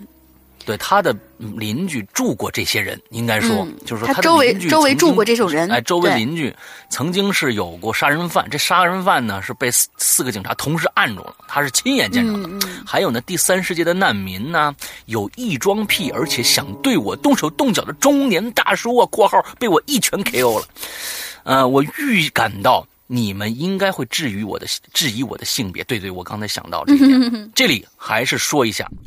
哎，直男啊，爱过，腿控，口琴的爱好者。啊，说的还挺详细啊。那貌似跑题了。那如果大家有兴趣的话呢，可以讲讲我的奇葩邻居。那是前几期的话题了。哦，毁三观，绝对毁三观。嗯，回到正题。嗯，事情发生在事事事事情发生在今年清明节的时候。我会记得是因为前一天，我会记得是清明节啊，是因为前一天跟我妈打了个电话。我妈在国内，他们放假。嗯。那个时候马上就要期末考试了，我把学霸接到家里帮我一起复习，一直看书到晚上十一点，啊，我想已经很晚了嘛，啊，就开车把学霸送回家。开回家的时候呢，发现门口停着几辆警车，还有一辆救护车。从大堂的透明玻璃门看进去，有很多的警察。一位很高的警察还为我为我开了门为我道谢，然后呢就进了大堂，看到有个女人在很伤心的哭，看到一楼有一个单元的门开着，这个女人应该是住在那一家里边的。女人语气绝望，带着哭腔，用非常不流利的英语说她哈斯本的 dad。也就是丈夫死了，嗯，我也想凑个热闹啊，啊，我就按了电梯上楼了。到了家冲了个凉，我我也没想凑热闹啊，他没想凑热闹就回家了。按了电梯到了家，冲了个凉，倒头就睡，也不知道是几点钟了。一觉醒来，发现自己手脚都动不了了，好像是鬼压床了，哎。但我当时没害怕啊！你想压着就压着吧，哈，老子要睡觉啊！没管，接着睡。再一觉起来，就发现不对了，浑身发烫啊，头也晕晕乎乎的。我说我这，我想起床撒个尿啊，这一下子居然没起来。我突然意识到。哎呦，我这可能是发烧了浑身一点力气都没有，我这挣扎着起床啊，扶着墙摇摇晃晃的去了厕所。这平时的就几步路，今天显得特别的遥远。尿完了，我脚下一软，靠着厕所门就坐在地上了，眼前一黑，晕过去了。我这以前从来没晕过啊，原来呢，眼前真的会发黑。醒来的时候呢，发现我在床上。而且是一个是以一个很诡异的姿势横躺在床上，中间的记忆是空白的。我最后的记忆是我在厕所里昏倒了之后，我也没吃药，在床上躺了一两啊，最最后的记忆是我这个厕所里晕倒了。哎，我这醒来以后呢，我想想，我这醒来就醒来吧，啊，我也没吃药，在床上躺了一两天啊，之后就痊愈了。我呢不是学医的，但是呢，以我的常识啊，发烧前呢，一般都会打喷嚏或者感冒的症状啊，不一定，这真不一定啊。那一个星期我没有这么接触外界，没有怎么接触外界，一直在家复习，出门也是开车。怎么那么巧？哎，碰到邻居突然去世了，怎么会那么巧？哎。突然一下子就发那么高的烧，怎么那么巧？哎，就晕倒了，怎么那么巧？哎，晕倒了，我又怎么会出现在床上呢？或许这一切都是巧合，或许不是，又或许介于两者之间。我认识一个香港香港的萌妹啊，她爸爸是问米的，就是灵媒。对，我跟他说了这件事儿，他说我可能是碰到灵魂了。我说我火力旺着呢，虽然不是童子了，但是八字还挺重的。他就跟我说，天下这是皆非阴阳啊，火力再旺的人都会有段时间火力特别不旺。第一次留言，希望被读到。嗯，嗯，就是他，他应该是想的，就是说。看来是他楼下的那个呃死掉的死丈夫去的丈夫，在清明节这一段时间，就是这个阴呃阴性很重的这个日子里边，入侵到了他的身体里面。嗯感觉像之后他才会有这样的一个恐怖的经历啊，就是发烧，怎么会那么巧？哎，这样的一个事情。嗯，呃，当然怎么怎么那么巧？哎，这是我加上去的。嗯，啊，这个原稿并没有这样去去写啊。好吧，呃，我觉得这个，我觉得那个，嗯，这个问米的这个呃女儿说的那句话特别牛逼。天下之事皆非阴阳，火力再旺的人都会有段时间火力特别不旺。这是一个广告词，你知道吧？嗯，请喝以力神什么之类的，你知道应该是应该是请找我爹问米，因为啊灵媒它毕竟有的那个就是有一些灵媒它也是一份工作嘛，有些灵媒啊，对对对对对啊，尤其是在香港的那那那些地方比较讲究这些，嗯。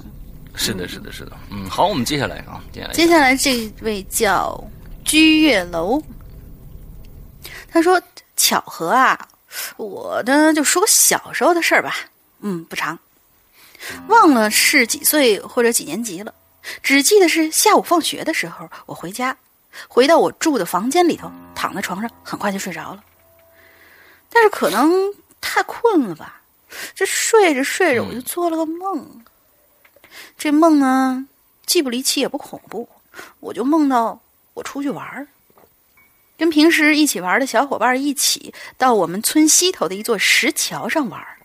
石桥呢，就是带拱洞的那种，老式的。我呢就溜溜达达走上这桥，走上桥以后呢，我就四处乱看，哎，看到地上有个五分钱的硬币，我就捡起来了。那个时候这钱是很值钱的。五分钱是很大个儿的硬币。嗯，后来呢，我醒了之后，就有人叫我出去玩儿。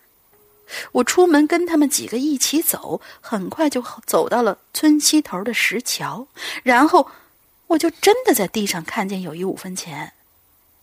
我捡起来以后，看了看身边的人，跟我梦里一样，就是跟他们几个一起出来玩的。这个呢，就算是一个梦境变成现实那一种吧，也算巧合。啊，一个守株待兔的故事 啊，就等着那五分钱是吧？就以后每天做梦梦着梦呃期盼梦着五分钱，你知道吗？你你你说你这点你说你这点追求，你也不梦个大点儿，你梦一五块的，嗯对五块的啊，来接着来，嗯，算是梦变成现实的那种嘛，也算巧合，谁知道呢？年代久远，那时候年纪又小，这事儿呢，就是越想越模糊，但总觉得记忆里头有这么个事儿。写到这儿啊，我就想起以前在苏州的事儿，也说说吧。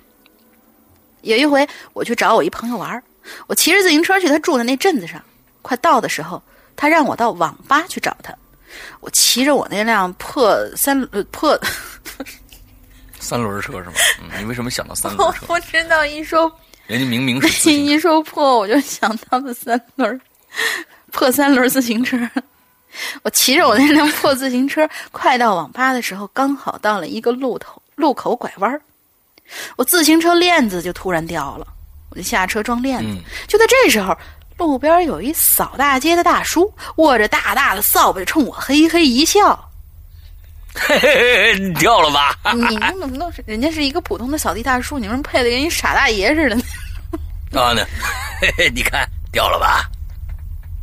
这大叔啊，身上脏兮兮的，形容普通，但是也显得有些丑陋。就我这心里就不舒服啊，没吭气，继续装我的链子。等到了网吧之后呢，见到我这朋友，我就去去说我去上个厕所啊。出来之后就去开卡上网，一摸口袋儿，这身份证咋不见了呢？这时候我就突然想起那大叔冲我嘿嘿一笑，说掉了。我说的可不是链子掉了，嗯，是秤儿掉了。对对对对对，就是有有些地方的那个说法，就是丢了也叫掉了嘛。嗯，嗯，对，然后再说一个吧，这个稍微有点恐怖，是有关鬼压床。的发生和消解。在还是在苏州，我租住的房子靠近一条大河，当然了，这可能无关紧要嘛。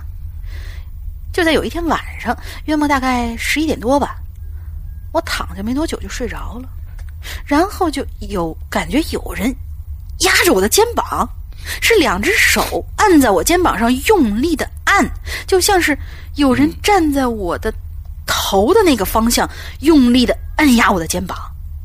我就用力的挣扎，拿起手机，拿起手机使劲儿的摁。那不对呀，我这手机怎么不亮呢？明明有电呢。我去开灯，摁了开关也没反应。然后就这么一直折腾折腾，好不容易醒过来，我就觉得身上都硬了，后背都是汗。这里还没有巧合，是吧？大家继续往下听。几天以后，我朋友一小外甥过来玩儿。那天早上我刚刚起来，坐在床上，那孩子呀是刚刚学会走路，蹒跚的样儿啊挺可爱的。我叫他蛋儿过来，过来玩儿。谁知道这小家伙听我叫他，看我一眼之后就嚎啕大哭，就那么莫名其妙的、毫无征兆的就好起来了。我就挺尴尬的，我就摸摸脸，你说这算怎么回事呢？这是，哄那孩子哄了好大一会儿才好。后来呢，回到老家，我去看外婆，我就跟她说了我鬼压床的事儿，让她给我把把脉，给我看看。我呢就坐在外婆对面，外婆呢就点了一根烟，放叼在嘴里，开始把脉，烟就那么一直烧着。您这外婆还挺酷的啊，这这老婆婆，嗯。就听他那嘴里头啊念念有词，反正絮絮叨叨的听不懂。他说啊，哎，你这房子里不干净啊，我教你说几句话啊，你回去那房间里头那就跺跺脚，大骂几声就没事了。后来呢，回到苏州以后，我呢这二百五脑子就把那几句话忘了个干净，但是在外婆面前做了几根烟的功夫，还真确实有用。我觉得这心里会平静很多，小孩呢也都挺喜欢我了。嗯，我觉得这个巧合就在于，我被鬼压床之后，只是叫了小孩一声，就把他吓得嚎啕大哭了。也许是我坐起来看他的时候，我的后背真的有什么东西也在看着他吧。这里提一句，我这外婆是有点类似于神婆的那种人。不知道能不能对上本期话题？祝世阳哥、龙鳞妹子开心快乐。嗯，对对对，我觉得呃，晚上你你忽然发现你动不了了，对吧？就是说有人按着你的肩膀之后，呃，我相信，我相信啊，那个小孩一定看到的是一个三十多岁中分头拿着一个粉色塑料袋的。林少卿你好，呃，我们每期都能找到一个非常好玩的。这黑鬼友真的好吗？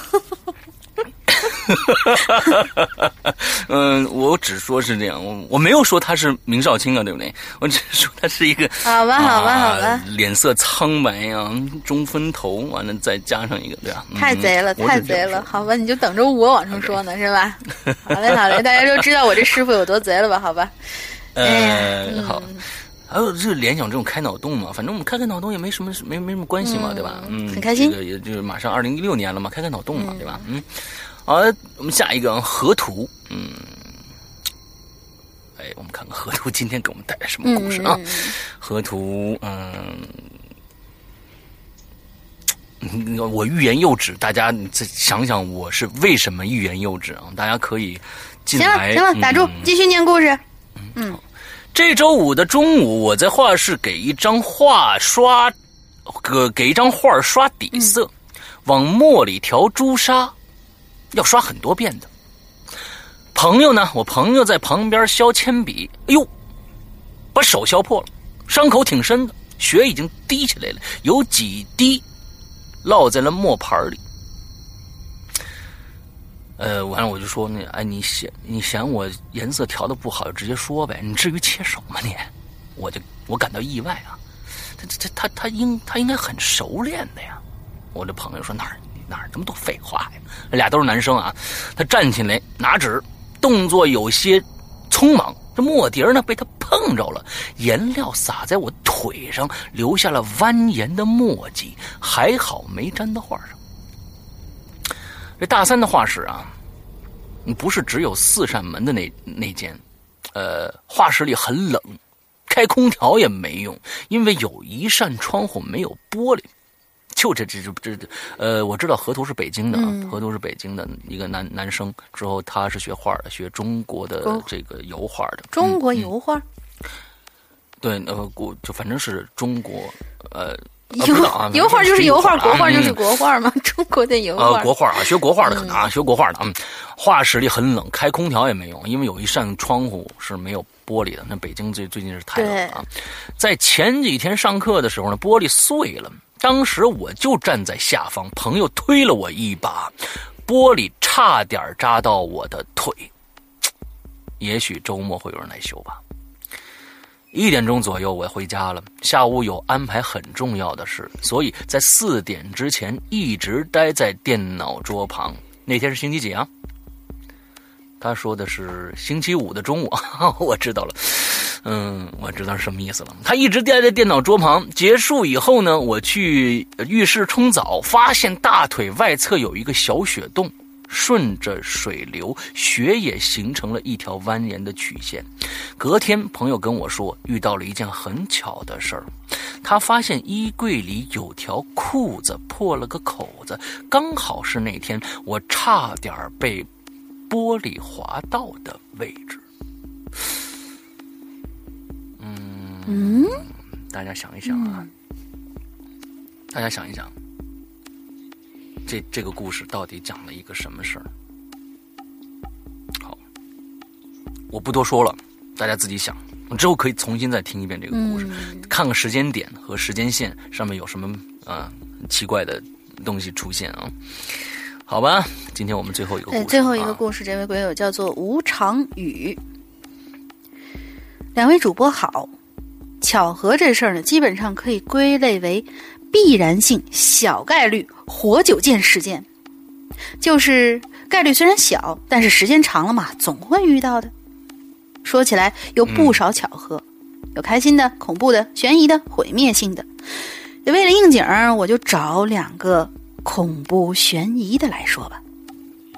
哎，好。我上中学的时候啊，去几个朋友家，呃，和几个朋友去朋友家一起看《午夜凶铃》。他家父母呢，经常出差或者应酬，家里平时就他和他奶奶。那天呢，他奶奶回老家去了，就剩他一个人电影本身啊，我就不多说了。中间他奶奶打过电话来，倒是把我们吓得不轻。确实是，看《午夜凶铃》，谁打电话能骂死他不可，你知道吧？啊，对。就是特别有那种损友，掐着点儿就那个谁打过来电话，或者是怎么怎么样的时候给你你给打过来，真遇见过那种损友，嗯嗯。然而啊，重点并不在这儿。那天我们看完电影《惊魂未定》，就去他家楼下撸串去了，为了压惊还点了几瓶酒。于是呢，就免不了啊，这有人喝多了，横竖他家也没人，就干脆睡他家呗。几人横七竖八的躺在他家屋里地板上，房屋呢也没那个屋门呢也没关。我呀就半夜睡着睡着就觉得口渴，就睁眼找水喝。一坐起来就看见从客厅的方向发出了闪烁的微光。我坐在地上往门口挪了挪。无奈我两边躺着两位大哥太沉了，而且他们家的结构啊，从门口就只能看见客厅的一角，我那角度呢就只能看到有光线，其他就什么都看不着了。然后我就干脆站了起来，动作这动作一大呢，两边哥们就都醒了，问你干嘛呢？我说我渴了，我找水喝。这俩人也说渴，就推醒朋友，问他你们家水壶在哪儿呢？他就起来往屋外走，但是他没走几步就站住了，回头就问了一句：“哎，你你们这谁谁谁呀？这是睡觉还还把电视打开了？”我们就都摇头啊。他就疑惑了，说：“那那这电视怎么开了呢？”您琢磨，刚被这午夜凶铃洗礼过的几个人，在这个时候，他肯定就顿时脑洞大开了呀。于是大家就站在门口，谁也不敢往客厅走了。整个屋里没声音，只能看见客厅里头白色的微光闪烁，时亮时暗的。嗯，就这么着僵持了一会儿，我们几个人里头这个神经最粗的一哥们儿也醒了，他就看我们都站门口，就顿时觉得就是特别不解。听我们说了原因之后呢，就顿时觉得特别不屑，于是呢就打头。我们几个呢，就是那个缩手缩脚的跟在他后头往客厅走过去，然后没走几步，我们就看着了客厅里头这电视开着，正在演的镜头就是晚上看过的《午夜凶铃》里面贞子要爬出来的那个镜头。我们几个人一阵怪叫，就连滚带爬跑回屋里。我靠，这个太恐怖了！然后呢，就正在惊慌不已的时候，一个黑影印在了从屋门这边可以看到的客厅的那墙上，明显是有什么东西或者人站在了电视跟墙之间。然后客厅的光就突然灭了。一片漆黑之中，我们就听到有什么蹭地的沙沙的声音。我们几个惊慌的听着那个声音，明显是往走廊走来了。一个黑影出现在门口，黑影往屋子里这边转过来，大概是看到了我们，开口说了：“我想看看。”你们这首先，你们这带同学回来也别啊。那个什么，这这这句你来说吧，就开口说的，嗯，就是嗯等等啊，哦，嗯，我得看看他到底是谁说的，你知道吗？是他爹，嗯，你们这带同学回来也别别闹太晚了，这这这这都几点了？然后他就慢悠悠的朝走廊的另一边走过去。哎呦，我们几个惊魂未定的看着那个朋友，他就一脸尴尬。原来是他爸，于是我们当场给跪呀，虚惊一场，免不了呢，又那个埋怨他几下。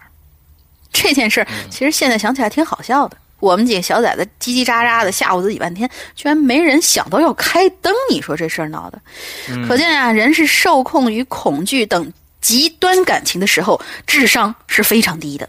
嗯，等一下，这里面有个问题。你说。首先，电视是谁开的？他爸开的。他爸那么无聊吗？为什么要把电视打开，而且是雪花点儿而且，他放的正好是那一段他爸一直在外面看电视吗？但是看电视的话，刚才出去怎么没看着他爸呢？而且，他为什么看着看着中间一直雪花点儿呢？他应该看着是情节呀，大家能听到外面有有有对白呀，或者什么什么的声音。再者，我不知道这是哪一年啊？你们看的《午夜凶铃》，但是大家细想一下。现在谁家的电视还能看着雪花点呢？一般没有视频信号的话，都是蓝屏，对，不会有雪花点出现的。所以整个事件这个总结下来，有巧合的成分，可能也有灵异的成分，对对对，也有诡异的成分在。但是，请叫我福尔福尔摩斯杨，嗯，你好，华生杨。啊，华生羊是吧？那个、那个、那个。但所以，所以我觉得这个里边，你光说最后走过来那个人是他爸，我觉得啊，这个是可以理解的。但是在前面，到底谁开了电视？开了电视还不放，放的时候还放的是最恐怖的那一段这这是一个精心策划。但是你看，我觉得，我觉得就是说是，嗯。也可能就是他这老爸看着哎几个孩子睡了，然后就是我就那个把声音开小，然后怎么怎么弄弄一下这电视。但是呢，有些那比如说是长辈们，他对这个电器这个东西不太行。比如说你说的那个雪，也可能就是整个这个事情是发生在很多很多年前。然后呢，他老爸就是操作这个东西，哎，怎么就不灵呢？这线怎么就就就就就就弄不来呢？一直是雪花点儿。然后他正好连上，就是说，你说他那个，比如说他们当时正在看的是，不管录像带也好，还是那个影碟也好，连不上信号的时候，他肯定是屏幕上是雪花点儿，但是你那播放器是在播着的，对吧？然后就赶巧不巧的，就是为什么要说巧合呢？赶巧不巧的，它就是发生在那那个桥段的时候，它突然就亮起来了。嗯，对对对，他然后他一直在调台，但是调台那个声音是呲呲啦啦的，所以就是他这老爸为了避免吵着孩子们，把这声音关小，而且看他老爸之后的那个那个慢悠悠走过来，慢悠悠的这个状态，我觉得老爸也是估计一挺没溜的一人。嗯，再加上这几个小孩子在那儿想着什么，我们很恐惧，然后智商很低，所以就没多想。嗯嗯。然后呢，这位同学的另一个另一件事儿，嗯，他说是这是我自己经历的。前年的教师节，我们去看老师。我们这老师家呢，住的是个塔楼，有二十多层，老师住在十九层。从老师家出来已经是晚上九点了，坐进电梯。就我一个人我就按下了一层，结果电梯却是往上走的，停在了二十二层。电梯门开了，却没人，声控灯却是开着的，我只能看见对面写着红色的“二十二”的数字，墙边靠着一辆黑色的老式二八自行车。我就琢磨，是不是有人摁了又走了呢？那一层楼有两部电梯，可能是坐旁边那个下去呢，就按着关门。这回电梯倒是下行了，降到十四层又停下了。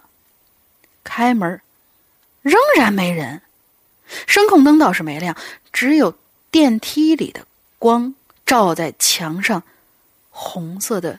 十四上面，我就觉得有点毛了，赶紧按按电梯关门。电梯门关上之后，继续下行。但之后让人背后发凉的事情就发生了。这部破电梯分别又在十一楼、七楼、五楼三次同时上演了相同的一幕。我就一路拼命按着关门键呐，不知不知道是不是错觉。我在七层的时候，看见写着七的楼层号的墙边，仿佛看到了一辆跟二十二层一模一样的一辆老式的二八自行车。我这一路炸毛之下，在电梯到一层，到了一层之后，就夺门而出，冲进自己车里，却怎么也发动不起来。我想拿出手机，想打给打给朋友，就看见上面有两个来自老师的未接电话，于是打了过去。但是电话那边老师也没说是什么事儿，就是说我出了门，他才想起来楼里的电梯有一部系统坏了，会自动自动乱跳。呃，对，自动乱停。想告诉我啊，你要做呀，就做另外一步。哎呦，挂了电话以后，我才如释重负啊！一拧一拧车钥匙，顺利打着火，一路听着心经就回家了。嗯，以上就是我的两个巧合的故事，希望鬼影越来越可怕。嗯，哎呀，鬼影，我我觉得越来越可怕，朝着这个架势，这个引流言的架势，我估计啊，引引流言会越来越逗啊，越来越会逗逼的。之后，我们今天结识了一个新朋友，对不对啊？他是一个穿着啊三十多岁的，梳着中分，脸特白啊，梳梳着中分，提着一个粉色的穿着格子衣啊。我们今天的这个《归隐人间》最后的进群和进我们的论坛 BBS 的密码，就是这个人叫什么啊？我们提过。我们我们和我们给这个我们的鬼友安排了一个身份啊，我们安排了一个形象，完之后，嗯，希望这个鬼友不要生气啊，我们只是为了娱乐一下，并不是针对你啊，因为确实你的你的经历实在是太太太丰富了，就是说只要睡觉就可以有各种各样的生活。好，啊，我们今天的节目差不多就到这儿了，又差不多一快将近快两个小时了吧，一个半小时多。了啊，完之后希望大家听得开心吧，啊，上个星期的话题挺沉重的，但是好像很多人也呃。也觉得那期啊也挺好的啊，也说啊不错，我们说的不错，呃，那那那好吧，我们经常会来一点这个，就是各种各样的情绪掺杂的节目啊，嗯，也希望大家去关注我们的新呃这个新浪微博，那么因为我们新浪微博上会更更新各种各样的我们的资讯，啊，那还有呢，去我们的 BBS 三啊这个 BBS 点儿鬼影 Club 点儿 net。嗯，这样的一个网址，让大家可以去关注我们的呃引留言，全部是在我们自己的论坛网页上去更新的。谁有故事呢？好玩的故事呢？可以去我们的网页上去这个跟帖。呃，希望大家要是有有些人可能用手机更登的话，可能稍微觉得呃困难一些，请这样子啊，大家呃记记一下这个方法，请。先去我们的，先去你的这个电脑上，用电脑的浏览器把我们的网页打开，呃呃，bbs 点鬼影 club 点 net 之后进去以后呢，你就会发现一个选项是手机的 APP 的选项，之后你点 APP 就可以下载我们的。论坛的 APP 啊，现在跟大家说一下，不是我们的那个苹果的听节目的 APP，我们一共有两个 APP，一个呢是我们专门听节目的，我们听呃更新的节目，还有会员的节目的一个 APP，那个是在那个 App Store 里面搜索“归隐人间”就可以搜到了。另外一个只能在我们的呃 BBS 上，我们的论坛网页里面下载的一个 APP，那个呢就可以呃。跟帖啊、回帖啊，都在那个 A P P 上进行就 O K 了，还能上传图、图片什么之类的，所以很方便。呃，那请大家到我们那个 A P P 上面去，呃，就是来给我们写一些你自己的经历出来啊。那我马上就要到二零一六年了，我和龙玲在这儿呢，祝大家，呃，在新的一年有个好的开始啊。完了之后呢，祝大家在二零一六年呢都能。呃，有好的运气，最关键呢是能快乐，这个是最重要的啊！钱多钱少，只要快乐就好，好吧？那 OK，那今天的节目就到这儿结束了，祝大家这一周快乐、开心！提前祝大家新年快乐，拜拜！新年快乐，新年快乐！嗯，拜拜，拜拜。